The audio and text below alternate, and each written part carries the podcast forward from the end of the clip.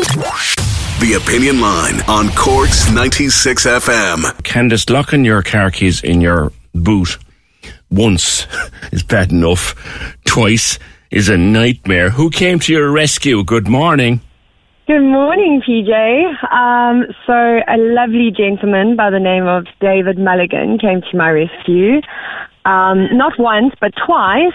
What, Uh, what happened? so- Where were you? Um, so the first time I was actually at home, believe it or not, getting things out the car, and then I decided to very cleverly put my keys down and then close the boot. And uh, yeah, so I posted on our local um, notice board if there was anyone that could help, and the first person that popped up was David. You're in, in the Shannon, Um, yeah? Yeah, I'm the Nini Shannon. Yeah, so he popped up and he helped. Uh, he said that he would help out, but luckily I was able to get the boots, the keys out the boot. And believe it or not, two weeks later, very clever me did the exact same thing outside Aldi, and I sat there in the cold with two kids. So I was quite, in quite a panic. And the first person I thought of is, oh my gosh, let me. let Sorry, me just Candice, make was the car open at the time? So could No, you sit it was- in?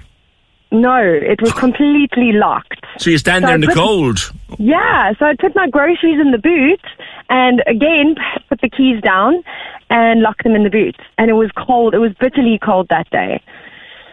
So I, I, I thought, oh, let me just give it a go and let me message this guy that I don't know from a bar of soap, doesn't know me, and see if he'd come out and help me. And true as Bob, he did. Literally. How, 25 how minutes does he later, do he was it? right there. How does he do it? Um, so he has like this blow up device that he puts into the door and like blows up the door and then wingles like this like a, a wire type of thing, locks open the car, the door, and then I climb through the boots, through the chairs to the boots and grab my keys. And he was in and out, it was three minutes tops. He was fantastic. I, I suggest, Candice, that you probably should get yourself um, a spare key. And wrap it around my neck, yeah. Perhaps keep it in your handbag or your purse. Or, yeah, put it on the chain around your neck. Would be.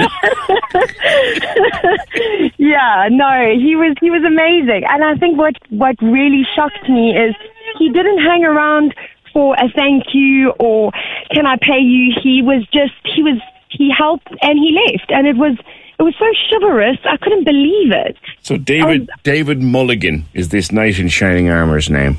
Absolutely, best guy, best guy ever. If you ever see him in a pub, buy him a pint. Where is your lovely accent from, Candice?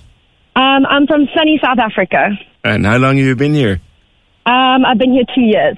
All right. Well, delighted to have you in our community, and well done to David Mulligan for coming to your rescue, not once, but twice. Get yourself another key, get yourself a chain, and stick it around your neck.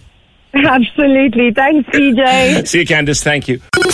Cork's 96 FM.